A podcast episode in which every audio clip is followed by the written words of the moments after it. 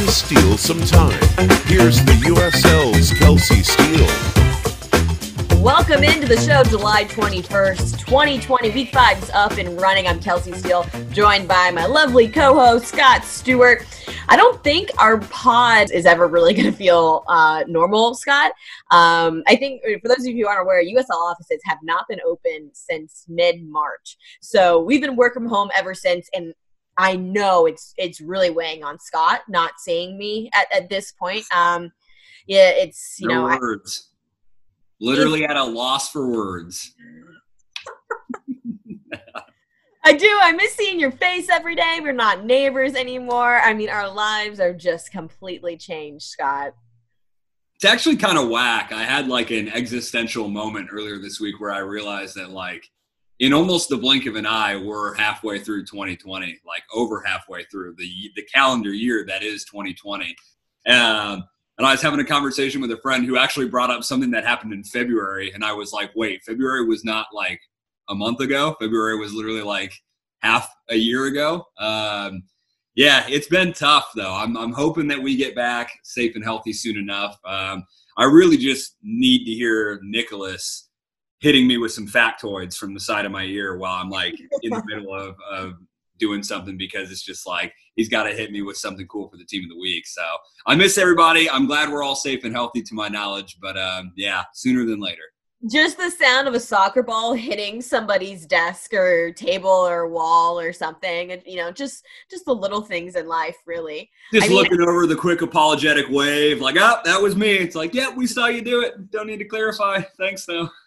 I mean, it's mind blowing to me when you think about like, oh, February like feels like yesterday, but also Tiger King happened in 2020. Like, are we are we sure that was the same year?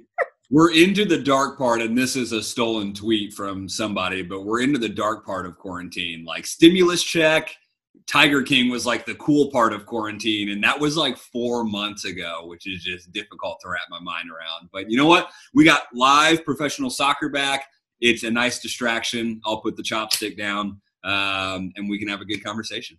I love it. Live soccer is back. We have a ton of um, great stuff coming everyone's way today. So I know you and I have been talking about this a lot. We're so excited to share um, our interview with Austin Bolds, Amobi Okugo. I mean, he has to be the busiest player, I think, on and off the field in the league. Um, this past year alone, he interned for LeBron James's media company, Uninterrupted. So, probably, I mean, I'm speaking for you here, but one of our favorite interviews to date. Um, just a, a really inter- interesting conversation with a very intelligent um, guy that honestly, we're just lucky to have um, in, in the league. So, we'll get to that later in the show and um, everyone should definitely stick around for that one because it, it, was a really great interview but obviously before we get there we've got to talk a little week four play here and um, results kind of all over the place in week four so much so that our pick'em experts results were hilarious. Jeff reuter put out a tweet a few days ago and it was like x x X for like all of the games except for um, the Sacramento Reno game, which obviously was a um, a late game winner by Cameron Iwasa. But um, I, I think it's kind of a little bit of the point that we're at right now, uh, Scott. And, and I wanted to ask you initially here if if you felt that all of these with with the way that we're going here and um, results kind of all over the place and on top of that the amount of stoppage time madness that we had in week four um, four results came in stoppage time this past week. Do you think that's a sign of of fatigue? The guy is just rusty. Are we trying to get back with it? Um, or do you think this is something that we might see over you know the next 12 to, to 15 weeks if we're you know including the postseason yeah, it's a great question. Um, I've never been more prepared to be wrong on so many levels, and I think like that's that's the cool part of this, right? Like I think it's fun to make predictions, and it's like obviously cool to see all these teams take shape and everything, but like some things I just think are, are out of the woodwork. You know what I mean? Like Pittsburgh putting six up after their attack looked like they were going to struggle against Louisville one week earlier. You got some consistency, like Indy's been pretty consistent the Rowdies against North Carolina at home. The same thing happened last year that we talked about. So that felt like kind of like a record scratch. But I think it's just been it's been encouraging that um, the drama that I've been missing in terms of on-field results is finally living up to the hype. And um, I'm not envious of your of your panel and, and your place on the pick'em because that just does not sound like a good time for for anyone's personal ego or um, or their standing knowledge of the USL Championship it's a group effort of failure here scott. You know like we are we are in this together and we are failing together. So i guess we've got at least that going for us there. Um if, if i was a lone wolf with you know five x's last week i think i would have taken uh, a little bit of a hit there. But um since since my guy mike watts is equally as bad this oh, past week a little bit a little bit better.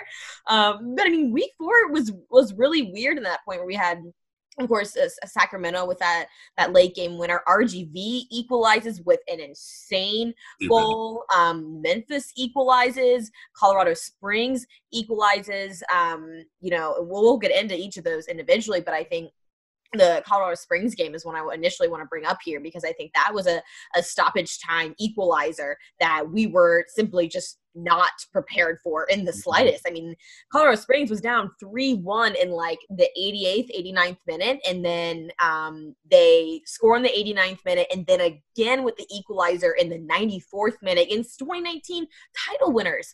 Um, what were your initial thoughts? I mean, you're watching this game and you're thinking, you know, Monarchs got in the bag, no question. They're at they're at home. They're up they're up two uh, two goals. This they, they at that point should have had it in the bag. No. Yeah, absolutely. And I think up two goals and up a man because Andre Lewis gets right. sent off in, like with a quarter of an hour to go. Um, Indiana's finest, Jordan Burt, pulls one back for Colorado, and I think that obviously helped the momentum. But this is one thing that we saw a little bit against New Mexico, just shades of it earlier. But I think one of the main differences between this switchback side and what we saw last year is there's clearly a group effort of resilience that is sort of ringing through Alan Koch's side right now. And obviously a long way to go, right? Like we're only in our second week of return to play for the championship. So um, expectations are probably a little bit lofty right now across the board for everybody. But I mean, this is a side that I think their professionalism was stepped up. Obviously, their resilience, obviously, their ability to see a game through all the way through and not just like how easy would it be for Colorado Springs to be at Zions Bank or or in SLC and sort of be like, yeah, well, we're down a, a, man with a quarter of an hour to go. We're down two goals. Like, let's just pack it in. And instead, they push through it. They get the equalizer, or they get the the first goal to bring it back. There's a lengthy amount of stoppage time. Shout out hydration breaks. They decide they can go for it and obviously it paid off. I'm really excited to see this team progress.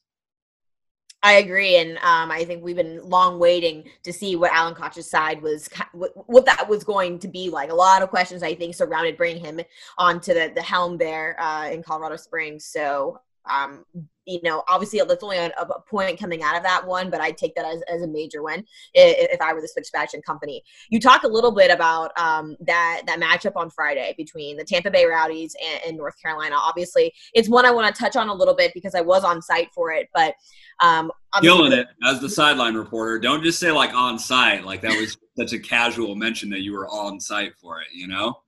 Give it a little shout out, you know? Up on ESPN2, under the lights, Friday night soccer, nothing better. I, I, appreciate that. Yeah, the, the broadcast team, the the clubs, the players, everyone had to really, the ops teams especially, had to go through a lot with that game, um, with that almost two hour rain delay. So um, I want to give a, a, kudos there to the ops staff of for the Rowdies because there was a, a tall task. I'm, I'm not sure what you guys could see from the camera level, but water was just sitting on Lang, and um, they did a really good job of making that that field playable. So um, kudos to them. But I think this is a, a, tale of two halves when you look at the Tampa Bay Rowdies and North Carolina FC's meeting at Al Lang on Friday night. Um, Tampa Bay looked fantastic. I think that that first 35 minutes. Um, I talked to to Neil coming out of the break and um, you know got some thoughts from him on the first half as a whole, and, and, he was straight up like, you know, our last 10 15 minutes here they were not good. They were not where they needed to be. Um, and he's like, we're going to come out in the second half, and it's going to be a completely different game. We're going to play this like it's nil nil. Um, obviously that's not what we saw in the second half whatsoever um, so it, it, i wish i could have been a fly on the wall with um, Dave Sarachan and his staff there in the locker room because the adjustments that he made obviously completely changed that game. Um, and I, I, think it's really interesting when you look at how that second half progressed. Um, I was happened to just be on um so when you look at Al Lang the way it's set up for a broadcast if the the camera is on the opposite side of where the the coach's bench is. So for me to hear what the coaches are saying and, and talk to them at all I have to walk around the field to do that. So I, I went over to the other side of the field just to hang out and see if I could hear anything and like I'm not even kidding, maybe 30 seconds before that goal, um, the, the equalizer, I am hearing Dave Sarachan tell his guys, there's not enough pressure in the box. You guys have to get in the box. You have to be more dangerous. And then bam, it's like a clock just switched. And, and um, obviously they, they equalized it there. And it was just like, you have to i think that's where dave Sarachan comes into play with that team and how big of an effect he has had with this club um, you know I, great coaches make great changes and i think that's really what we saw there in, in the second half and scott you went on the record last week saying how unimpressed you were with Tampa Bay. You expected a, a, lot more out of them against their outing against Atlanta. So I have to come back to you and see where does that comment stand now after you've seen this past week's play? Yeah, a little. I mean, disappointed, right? Like I think that's that's normal, um, and I think that's probably a word that that was heard frequently in their locker room over the last week or so. Um, at the same time, um, all credit to North Carolina, who has really had the Rowdies number a little bit over the What's last year, year and a half. I don't know because Tampa Bay. I think last year going into the game at Al Lang, Tampa Bay was on a little bit of a hot streak, and then um, North Carolina came in. It was like one-one for a little bit, and then uh, North Carolina just took over the game. Literally, like Dre Fortune takes over and, ends up bagging their winner in a three-one. Um, but you touched on it really, really well, and I can only echo this. I think the way that that Dave Sarachan talks to his players and the way that he is sort of, um, I mean, he's a players coach just like Neil is, right? Like I think it, they're obviously a lot different. I think Dave's a little bit more of a, a warmer, um, softer type, whereas Neil's a little bit got a little bit more Scott in him. Um, not this Scott, but like actual country of Scott.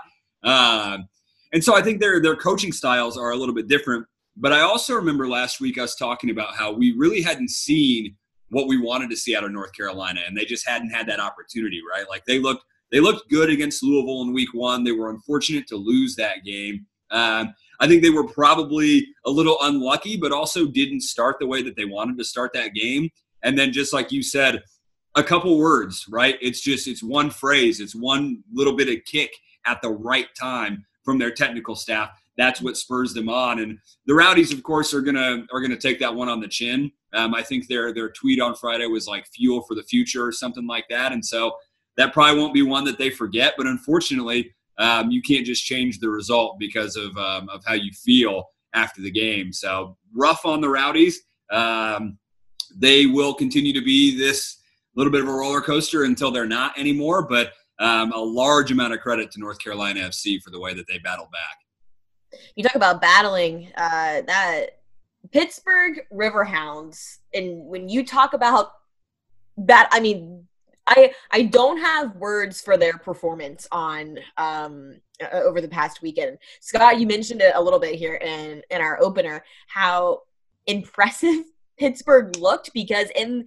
in week three we weren't exactly sure what we were watching. You know, I think there were a lot of questions coming out of there. Was you know how legit that Pittsburgh side was going to be? Because I mean, you know, if you're talking like week one back in March, we didn't have a lot of expectations when it came to Pittsburgh. They lost a lot of key pieces. So for for them to put on the show they did against Philly, um, I I am pleasantly surprised. Um, and I feel like you should never say that with a Bob Lilly squad. I know we're like echoing ourselves here, but um, Kenardo Forbes is inching so close to that Michael Chang assist record now. Um, keeps playing the way he is. He's going to break that easily by the end of the season. But a, 6 0 dare I say, like slashing of Philly. Really, um, you have to be impressed uh, with the Riverhounds coming out of Week Four. No. Yeah, hundred um, percent. I think it's it's of highest praise that I had multiple people reach out to me this weekend and ask why Bob Lilly hadn't really had a shot at the higher level, right? I think yeah. that a lot of people looked at that performance on Saturday and the the question for Pittsburgh becomes are you peaking at the right time? And I don't think now they don't even have enough data. Like it's too small a sample size for them to say yes or no either way. Uh, but you look at at Coach Lilly and the impact that he has on that side, and more than anything, it proves that there are certain players who are actual just like they're just straight up ballers. They work anywhere. And then there are certain players who within certain systems are going to thrive more than they could elsewhere. And Coach Bob Lilly has to be one of the greatest system coaches in American soccer right now. He has built this up. He has emulated past success while continuing to make little minor tweaks that have made major differences. And I think it's hard on Philly, right? Because they just went down. I mean, when a sinking ship is sinking that fast, all you can do is just sort of either stare at it like an oncoming train wreck or look away. Um, but Pittsburgh obviously going to take advantage. They know that goal difference matters a lot in the Eastern Conference, and I'm not surprised by the performance that they put on. Probably a little bit surprised by the timing of it, um, but it just goes to show that that for Coach Lilly and the Riverhounds, there really is no ceiling that we can see yet, at least. I think that makes that so much more fun. It, it makes this restart a heck of a lot more fun because the expectations we had leading in to to March in the 2020 season are completely out the window this is anybody's game and what comes in October could be a, a, complete surprise or completely expected for all of us. There's there's no knowing going into it, so I think um, that that makes this restart a heck of a lot more fun. The last one I want to touch here on Scott is um, Sunday's match between San Diego and um, LA Galaxy Two.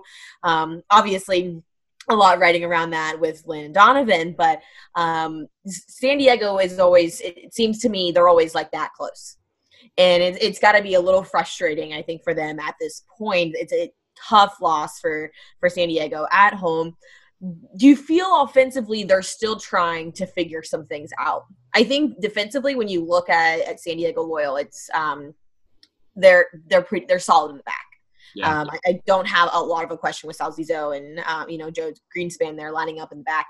Um, I I feel like mechanically they're still trying to work on some things up top.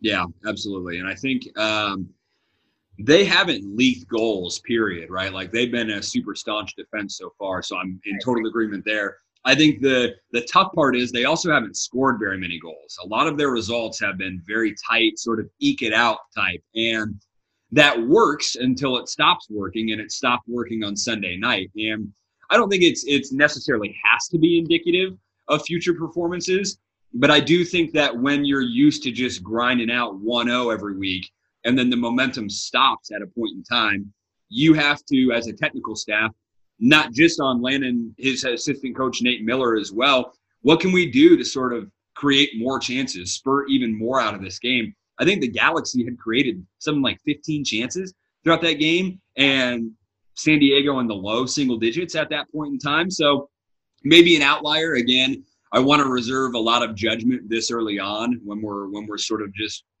baby stepping our way back into the return to play. Um, but this is going to be one that it's going to be a huge bummer for San Diego as well. LA once again just playing the wild card, man. Just kind of they are the crazy eight in this wild game of Uno we're rocking right now. They they're absolutely anywhere. yeah, I mean, Los Dos had double the amount of shots. Um, and then, of course, eight shots on goal compared to San Diego's just one. Um, and then, of course, possession over in Los Dos' favor, too. So I think when you talk about tactically and offensively, some things to work out there on San Diego's side, and maybe it's just some adjusting a little bit. Um, so I, I think, you know, week five, It'll be interesting to see how that works out there with Landon in, his side. But um, week four, man, what a time! Uh, a lot. San Diego goes to Vegas this coming week, and I'm robbed of the intensity of what would have been a great match. But it is. It is such a bummer.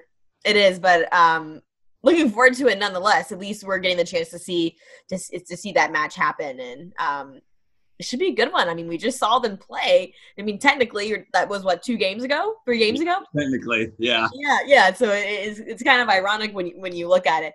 Um, but we'll we'll look ahead more here to to the week ahead. But first and foremost, we've got to get to to our guest today. And um, just to be completely transparent with you guys, we did a few interviews um, back in February as we were prepping for the pod for this upcoming season, and um, just had a few of them in the can ready to go when we felt um, you know we could we could pull on it. And we just felt like this one needed to get out there.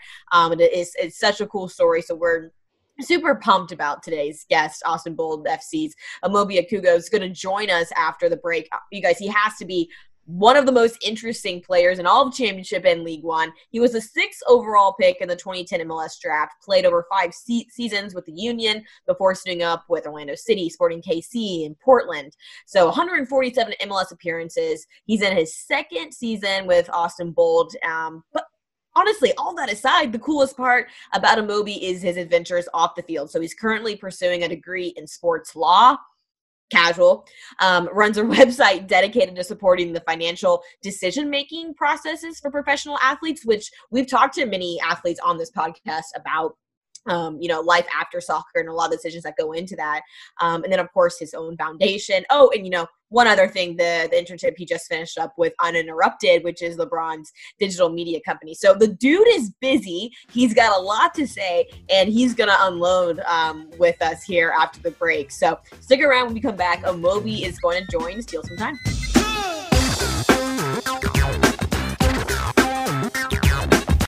Hey, this is Amobi Okugo, and you're listening to Steal Some Time.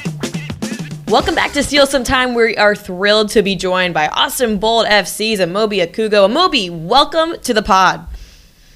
No, thank you for having me. I'm excited to, you know, have this conversation. Yeah, it's going to be great. And listen, things are finally starting to feel a little bit normal again for all of us in the USL Championship sphere. The guys are back on the pitch, and you know, action's finally underway. And so, tell me, how does it feel to finally get back in the swing of things?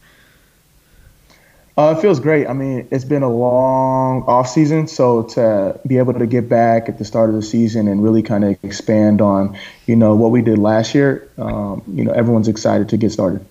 You guys finished eighth in the Western Conference in 2019, and I don't think anybody can forget about how close Bold FC was to sitting home Western Conference powerhouse Phoenix Rising in the quarterfinals. That shootout is one we're not forgetting anytime soon. What are your anticipations for 2020? I think we just want to expand on that. You know, we had a good initial season. Um, we felt like we kind of fell short with um, some of our um, our our wishes at the start of the initial inaugural expansion year. Um, but we, you know, we as you alluded to, we played a great game against Phoenix. Um, we felt like we should have met them later um, because we didn't take care of our home games and some away games. So we're looking this year to you know make sure we're still a formidable force at home and improve on the road. So maybe we can host that quarterfinal game and um, move forward. I love that. Here round. we are in in March, and we're only talking about the picture in October, November. Not, nothing like it. Um, Amobi, you entered the draft after your freshman year at UCLA. So you're what, 19 at the time that, you, that you're entering the draft? Talk to me about what that adjustment is like personally and competitively at that age. Because honestly, you're still a kid in a lot of ways entering the MLS draft. Yeah, it's like it's like once you get into that first professional year of preseason, it's like, all right, now it's not, you're not just playing for fun.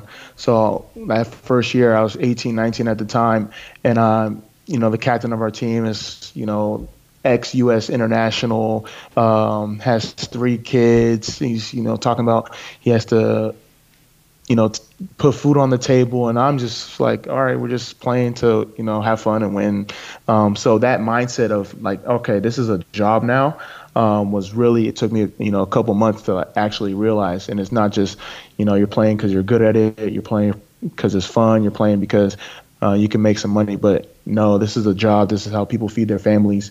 Um, and understanding that mindset uh, was really eye opening. That those first couple years.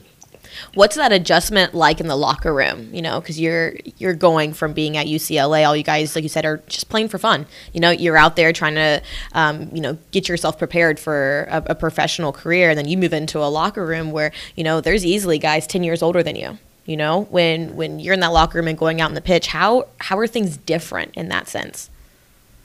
Oh well, just the conversations are different. You know what the older guys are talking about compared to you know what we were talking about, at, at, whether it's a college or you know the youth teams. You know we're talking about you know school and the latest TV shows, and you hear them they're talking about you know life's problems. So understanding that dynamic and being mature, and then just understanding you know how the things you do off the field affect what you do on the field. So, um, you know, the, the, older guys, I was able to learn from a lot of different mentors, you know, taking care of your body, coming in early, you know, doing the prehab, um, staying after, doing the post uh, rehab, just, you know, whether it's foam rolling out, ice baths, uh, massages, understanding that. Whereas before, I could just come on the field, warm up, run, and then after practice, do a little workout and go home. But um, just the, the, the steps that you have to take um, that understanding of now it's a 24 7 type job and not just when you come into practice and leave and show for the games. Um, I think that was the biggest thing, understanding that in the locker room and that dynamic you talk about off the field and i think that we're hearing that more and more how important it is to you know be balanced off the field. And um, i came across a, quote the other day that i wanted to share with you. So our old friend john hackworth who's you know a, a fairly relevant name i think in the usl championship play. Many people might not know that you know you have a history with him. We're talking about the the under 17 national players back in philly. And there's a quote out there saying that i, I just thought was super interesting because you don't know you're what 17 at the time. He said you know he was a young man at the time, full of ambition. But I will tell you right off the bat, he was as frugal then as he is now.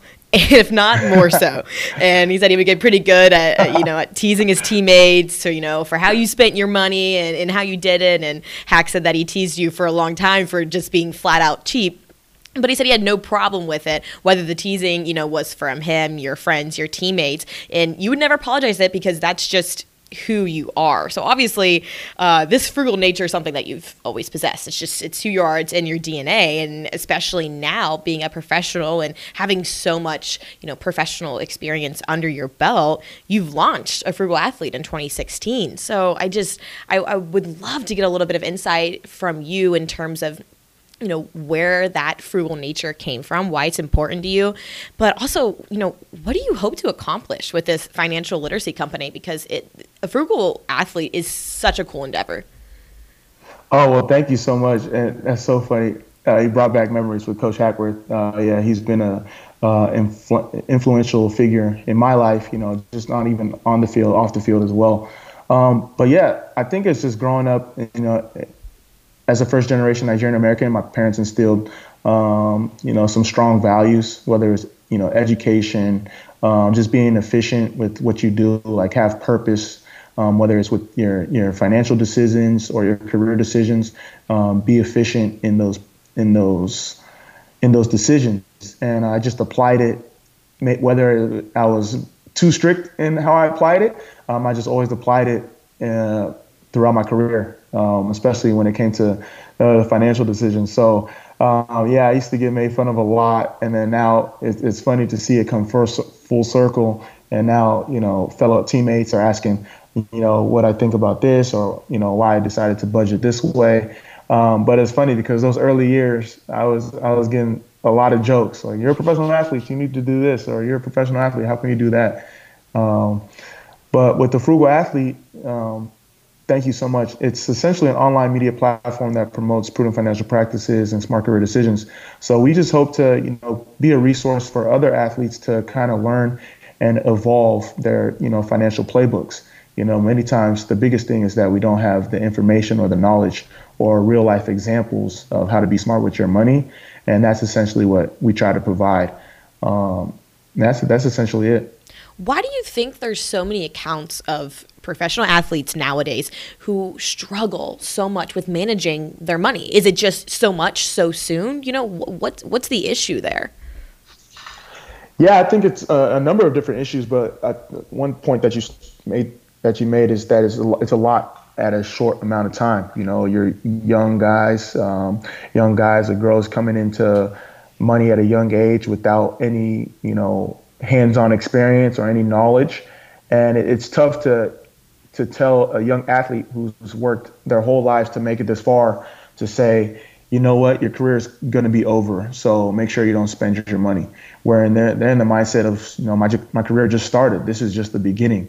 So getting that mindset across, and then the, just the information, you know, if if if a if someone that's not involved in soccer were to go on a soccer field, they would have they would have to ask questions about you know what's offsides or what's a corner kick or what's a yellow card, what's a red card, and that the same applies for athletes when it comes to you know finances.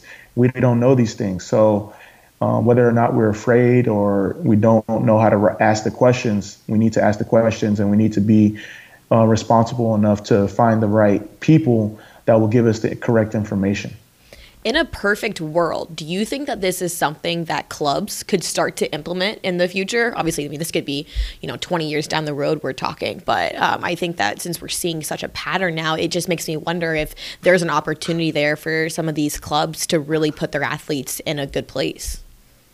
Oh, you're exactly right. Um, I think, I think, I think it's going to happen even sooner than that. Uh, you've seen it in other sports where they have like a player engagement coordinator or a career transition or uh, career engagement uh, administrator within the team or within the leagues. Um, and I think moving forward, I think every team needs that because as much as uh, you want to perform well on the field, the the less stress that you have off the field, um, the better you're allowed to perform, or the the better ability you have uh, on the field. So I think it you know it goes hand in hand, and um, I would love to see each team, each organization, you know, kind of invest in that and invest in their players. Um, it goes a long way, uh, not only for the performance but for the livelihood. You can't play, play soccer forever obviously learning something that you really prioritize. And, uh, you know, correct me if I'm wrong, but you are pursuing a sports law degree at the moment on top of your undergrad, correct? Yeah, so I, I, completed my undergrad in 2017. Took the slow and steady approach, uh, two classes per semester, sometimes three, and uh, ended up finishing in 2017. And I had all this free time, so I still had some, you know, education reimbursement left. And I decided, okay, let me get my sports law um, degree through uh, uh Arizona State University uh, graduate school or law school, and um, it's going well. So I'm due to graduate um, by May. Now, Moby, I know you just completed an internship at LeBron's digital media company, Uninterrupted. So, first and foremost, can you just give us a little bit of a background on what exactly the company focuses on on day in and day out? Because I think you know the average fan has definitely heard of of LeBron's company, Uninterrupted, but may not necessarily understand what their focus is day in and day out. Essentially, Uninterrupted is a, a digital media platform that LeBron James started with his one of his best friends and co-founders, Maverick Carter, and essentially it's an athlete empowerment company. So they tell stories through the athlete lens. They work with different brands and companies and just, just produce content, whether it's um, sponsored content, original programming, um, licensed, you know, films. Um, but just through an athlete lens and gives athletes the ability to tell their stories in a different way. Uh, as you know, athletes large and small scale, you know, these do these appearances, they do these commercials, they do um, these films, but not through their lens. They're always doing it for somebody else, or they're doing it uh, on somebody else's terms. So uh, uninterrupted allows the athletes to kind of do it with their voice and their creative mindset in mind. Uh, the internship was a two-week internship before the start of preseason, and it was just an amazing experience. I got to be part of you know the business development team, brand partnerships team, uh, social team, and just kind of take a two week um, overview of the different you know relationships that they work with on a daily basis. And uh, hopefully, I uh, can continue the relationship, whether it's another externship or down the road, work with them in some capacity what was your biggest takeaway as an intern with the company and you know working with a caliber or somebody like lebron whether that was directly with him or you know just in, in the grand scheme of things? Uh, to be honest my biggest takeaway is you know um, a lot of things you may look at from the outside are not true. So when i first got there i was like okay it's lebron james company.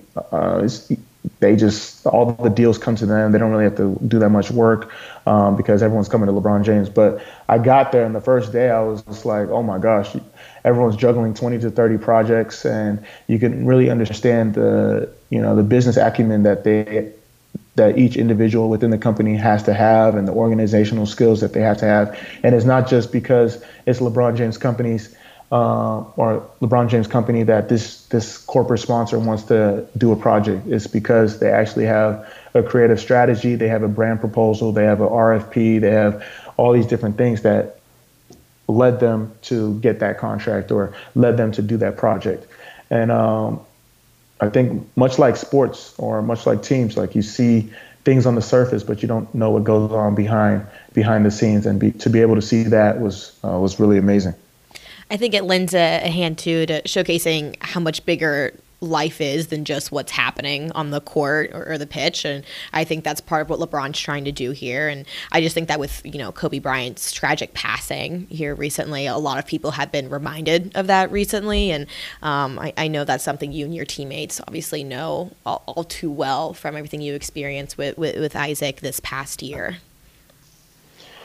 Yeah, it's it's it's still so crazy. Um, you know, the unfortunate passing of Kobe Bryant, his daughter, and the and the seven others, it was just I had like started getting flashbacks, and you know our team, you know, dealt with the the the sudden passing of Isaac Promise, which you know we still are struggling with, and it kind of just puts everything into perspective. And just like Kobe Bryant, just like Isaac, you know, they left their legacy, they left their mark in the world, and it's our job to kind of continue their legacies and continue to, you know, live the life that they did, and you know, be an example to so many others and yeah, it was just uh, uh, it's just crazy even thinking about it.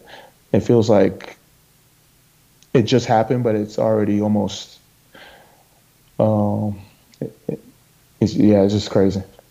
I appreciate you sharing that with us. You know, I know that's something that you know you just you can't imagine going through uh, uh, until you're in that moment. And again, and I think it's so important to realize that it is so much bigger than than the court or the pitch or whatever it may be. Um, you know, this upcoming season, there's obviously so much to look forward to, Amobi, and um, you have had such a busy off season, so many adventures going on off the pitch. You know, if somebody, if there's a rookie coming into your locker room this year, what's the one point of advice that you're going to tell them? Uh, be ready because we have a lot of goals that we want to accomplish. Uh, you know, we we had a good year last year, but we think we can uh, we can expand on that. But um, all jokes aside, I think if a rookie were to come in, I would just say to make your mark and leverage leverage your career. Um, you know, these opportunities don't come you know, every day. So whether you're a player that's coming on loan, when you're you're a young player, you know, just looking for a chance to, you know, use this team as a springboard, or you're trying to make your mark within the league, uh, take advantage of every moment that you have because, you know, I'm in year 10 now, and I've seen the ups and downs. Um, all it takes is one game. All it takes is one year to really make your mark, and uh, you know, don't just don't just be grateful of your opportunity, but don't just be happy that you're here. So I think that's what I would say to the young rookie. Well, Moby, I, also I, don't try to t- take my spot. I love that. Well, Moby, I, I, can definitely say that you're making your mark, at least here with, with, Scott and I. I mean, especially in this league and in this industry as a whole, it's incredible to see that everything that you're taking on and the career that you've had thus far. We're really looking forward to seeing what you do and what Austin Bold FC produces this 2020 season. Thank you so much for taking the time to chat with us today. This was this was incredible. No, thank, thank you so much for having me, and looking forward to uh, more podcasts and more uh, content that you guys provide. You guys are doing great stuff. The league is growing every day. I, I feel like so. Uh, continue to follow. I appreciate that, Amobi. You take care, and we will definitely be in touch soon. All right, talk soon.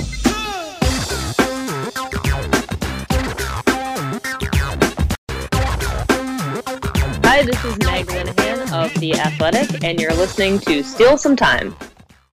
We're back on into Steal Some Time. Scott, how cool of a dude is, is Amobi. I think that um, when you talk about being a professional athlete, you have so many responsibilities in that in of itself. But I have so much respect for guys like him who you know, think big picture, who wants so much more than that. Obviously, there's a passion there for everything he does on the pitch, but he wants to learn and he wants to grow so much. And God, how cool is it to have somebody like that suit up in a championship? Yeah, it's great, right? Like he's obviously a, a man of passions, and I think it, it's cool to hear him talk just as equally about how excited he was for Austin Bold season as he is about his financial health for the future, as his experience with LeBron and co. I think I, I remember geeking out a little bit talking to him about the shop and um, and everything that was going on. So great guy. Obviously, really appreciate him lending any time for us heck of a guy, heck of an interview. Appreciate him um, stopping by. Uh, we'll move into social moment of the week. We've got a few here that we want to talk about. I think first and foremost, we've got to touch on the new NWSL expansion team announced this week. So nicknamed the Angel City. Correct me if I'm wrong, Scott, but I believe there's no um, official name just yet for the club. I think you're right. Okay. I'm pretty okay. sure you're right. Um, I know that the nickname Angel City is what they're running with now. Um, fantastic piece by Meg Linehan um, over in the Athletic. Obviously, just um, you know that's really redundant. Everything she does is fantastic, but this piece is super great. Um, it's very informative. Uh, I think the, one of the biggest things that you take away from this new NWSL team is that it is led by women. This is a, a women um, driven organization with um, a bunch of, of really high profile Natalie Portman leading the charge there. Um, and of, of, course, you know, 14 um, former U.S. women's national team players. Um, you know, you've got Alexis Ohanian, um, you, you, know, Julie Erman. I mean, there are, there are a lot of names with this organization and something really cool coming together over in LA. And I, I think what's interesting, Scott, too, and we've seen it here with a few of our clubs. Um, one of those being Queens is taking the time not to necessarily jump into uh, getting the team up and running. One of the points that, that Meg made in her article was that they are completely content waiting through 2021 and doing what they what needs to be done, doing it the proper way, and then you know letting the gates open and, and flood out in, in 2022. Yeah, it's great. Like I think I've long heard the cries from the NWSL and really the WOSO community in general that LA would be a great expansion market. I think it just yeah. it makes sense on so many levels. And when you consider that they're likely going to use Banc of California Stadium, I don't know if that's confirmed or not, but when when they're likely going to use the bank and they've already got that infrastructure there, you can take a lot more time. You can really slow roll the business development. You can attract sponsors. You can work with a pre-existing, obviously extremely thriving soccer community in a number of different areas and in a number of different languages too, right? Like LA is so diverse. So yeah. I think it's great. Um, obviously, to to even have a mix of soccer minds and capital and just smart business women involved. Like if that's your three pronged approach, then obviously you're doing something right. Um, so I think to watch that team sort of sort of rise out of the the ground there is going to be a lot of fun and one of many on the NWSL front too. I think that's a that's a booming league and obviously shout out Meg for um for being on the case. Meg's always on the case. Always on the case, staying on the case. She lives in the case. She lives in the case. Exciting news out of um, NWSL and soccer community as a whole this week. We're really excited about that one. Um, and next one, Scott, how about our guy Landon Donovan coming back this week, seeing his former organization in, in the LA Galaxy? What do you think that moment was like for him? Hopefully, cool, right? Like, I think he'd have a different answer pregame than postgame. I think um, he's probably really upset to, to not get three points there, but obviously, like, wow, if there's ever been a player who's been celebrated in Major League Soccer, especially in Los Angeles, it's him. So I saw the uh, the LA Galaxy two account posted the photo with the the legend, the LD all caps. So just a little nostalgia, a little throwback to the playing days. But um, obviously, cool to to see somebody thrive in their old digs again. Love it. I'm sure. I'm sure Landon loved it deep down. Deep down, somewhere. Just don't ask him about it right, right. Uh, lastly, here I'm going to give a quick shout out to our guy in Charlotte, Brandon Miller. He's partnering with Heal Charlotte, so he made his announcement um, this week. And so, Heal Charlotte, for those of you who aren't um, super aware, it's this foundation that was created to kind of bridge the communication between city officials and the community right now. So, really great social initiative happening in Charlotte. Brandon Miller is um, asking people to match his donations after games and help raise money um, for the organization. So, heck of a cause coming out of there with um, with Brandon Miller. Yeah, I love the the player activism in Charlotte. Obviously, Yeah. Hugh Roberts and everything he's done, Brandon Miller, everything he's done. Like that's a community that is is lucky to have the independence, and obviously those guys using their platform for good is something we want to see all across the nation. Um, but definitely a shout out to Brandon for for taking this initiative because it's it's obviously well worth all of our time to be paying attention to. Absolutely, absolutely. So moving into our week ahead, we've got games and we've got a lot of them heading into week five. Uh, three ESPN uh, games this week. So we already saw Hartford and Loudoun um, play on ESPN two on Monday night. Hartford looking extremely confident and comfortable um, in this restart. Uh, we've got Pittsburgh and Indy on Wednesday on E ESPN two, and then Indy man just got a, a luck of the draw this week. I'm not sure what it is. So they're on for the second time this week um, they're- as they travel to, to St. Louis on ESPN Deportes on Sunday. So um, ESPN has been bringing us some fantastic coverage um, and, and really allowing the, the world nation to to see some USL Championship soccer. So that, that's been really exciting to see. I think Scott, one of my big uh, question marks in Week Five has to be Birmingham in, Tampa Bay. Um, we have talked about time and time again how unsure we are of, of what we're going to see from the Tampa Bay side coming into the, the next few weeks. But Birmingham also, I think there are a, few question marks with them. Um, Neco Brett not in the starting eleven this past week, coming off the bench. Um, what do you what do you anticipate from this Birmingham Tampa game? I think that was easily the most intriguing part of Birmingham's win this past week. Not the Memphis game, but the Charleston game. I like. I love. I'm such a nerd. When those lineup sheets come through my inbox, I'm like immediately like I've never hit a yes so quick in my life than to see the starting eleven. And I saw. I was like scanning, scanning, scanning, going down the list, and obviously I didn't even see him in the 18 at first because their their ops guy had put him at sub number one, which is I'm used to seeing the goalkeeper there. Yeah. So I'm freaking out, thinking like, oh no, no Neco Brett. Like, did something happen in training between now and then? Um, and yet they still pull it out in Charleston at, at Patriots Point and sort of spoil the homecoming. So I think Birmingham has come out really, really hot, and a big win over the rivals Memphis, a big win going to Charleston. Now they host Tampa Bay, who is looking to respond in their own way.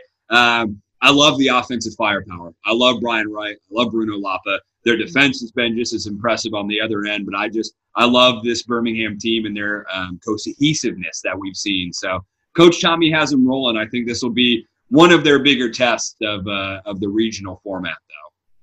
I've got Birmingham um, as my pick and pick them this week over. Tampa Bay. So I, honestly, the, the picks this week, Oh, I like saw the sheet and I'm like, this is ridiculous. Like I'm being set up for failure here. Like these games are so hard to pick right now. You really it could swing either way. Um, but I, I think yeah, obviously with Birmingham being really strong right now, Tampa Bay notoriously is not great on the road.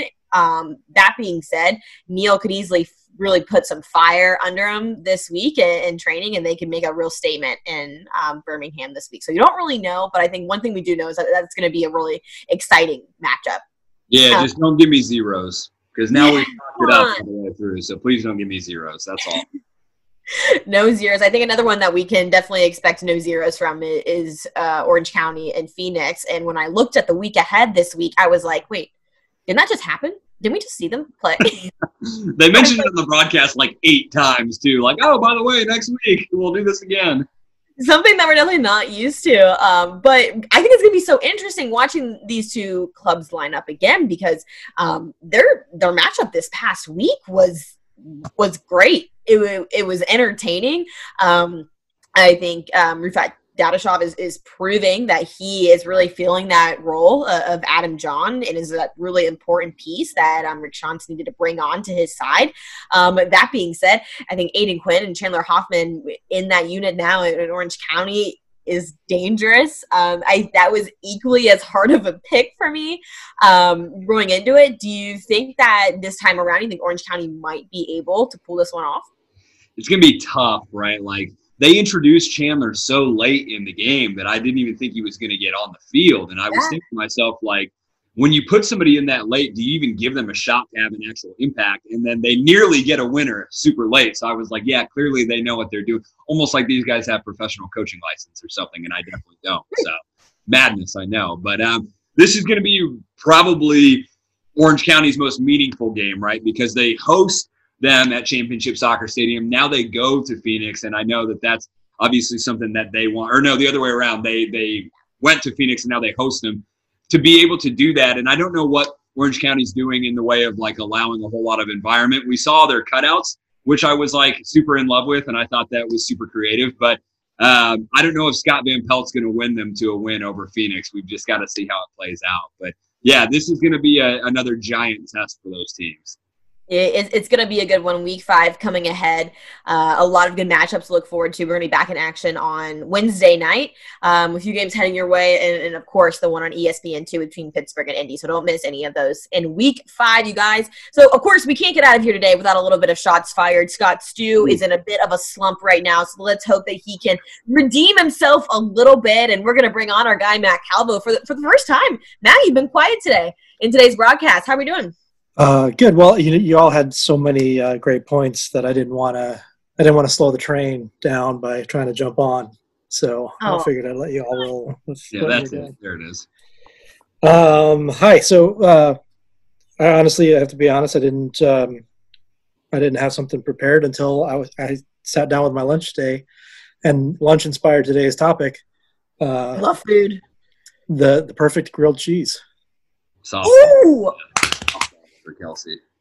What uh, I, I, I do freely admit, food usually goes Kelsi's way, but uh, Scott, I'm I'm pulling for you on this one, man. Thank you, I appreciate that, Judge. You go in so many different directions. I know, I know you you've been in a bit of a slump here to start the season off, so I'm I'm I'm rooting for you on this one, man. Thank you. You look like a grilled cheese kind of guy, so I'm I'm hoping this is right up your alley. I do enjoy grilled cheese. All right, More so Kelsi, Kelsi, having having been having one last week, you get the option to defer or to go first. I feel bad because Scott had to go first last week. Um, so I don't want to do this to him again. Frankly, just because I don't think I am going to be able to make a decision between now and then. So I might as well just kind of go and, and, and go with it now. All right. You ready then? Okay, ready. 30 seconds. Go. So the best thing about a grilled cheese is that you can do so many different things with it. But if you're going a, a classic grilled cheese, it needs to have a bare minimum of four different cheeses on it. So I'm going a mixture of a shredded cheese, looking like a Monterey Jack kind of shredded cheese there. You've got to go with like a um, like a soft spread. So I'm going like probably like a nice brie on there. You have to throw some mozzarella on as well. And then if you really, really want to get after it, you've got to do some sort of like crumble. Time. So I think, oh shoot, I wasn't, I wasn't timing myself. It was good though. That was good. And I would add pesto. Sorry, the pesto's not going to count because it was after the time. Dang it. but you brought the heat though you did bring the heat on that. All right, Scott, are you ready? Yeah, let's do this. Go. I definitely agree with the the four cheese element, but I think one crucial component that was missing that is a personal preference of mine at least. You got to get a little bit of mac and cheese in there too. You got to get a little bit of texture in that grilled cheese sandwich. So it's not just enough for me to have like all these different varieties. I got to add just a little bit. You could go the buffalo route. You could add some chicken, but I don't think anything can replicate just pure mac and cheese being added as just that next level grilled cheese experience. So, yeah, add as many cheeses as you Time. want, just a little more. Wow. wow. That was very interesting suggestion. Thanks. Did not see that coming I from you. See, I did not see that coming. You know what? I, I was rooting for I Scott. I was rooting for Scott. I think I'm going to go with Scott. I think I'm going to go with Scott. Like, uh, we're, we're I, yeah. I first of all, I'm a big texture to, to the food. Like I like com- like texture combinations in food. I think it adds to the eating experience. But mac and cheese, heck yeah, mac and cheese All day. grilled cheese. Gotta I will it. say um, one of the best mac and cheeses I've ever had was um, I think it was like a two or three type cheese, but the main one was a brie and um, apples on a mac and, mac and cheese. I didn't think this was the group for me to present that with, because um, we know how the burger conversation went down. So I I steered away from that, but um, don't don't don't uh hate on the the brie and the apple because it's a good combo. Cheese and apples is uh, it's a dark horse combination. You It ever is. try? You ever try a little bit of uh, melted cheddar on top of a slice of apple pie? Oh God, I will now. It, it doesn't. Right. This was the wrong audience for me, definitely. It doesn't sound- I, but I love it.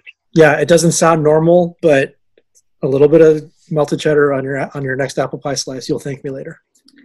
Wow. I will take suggestions, Judge. Thank you. Appreciate it.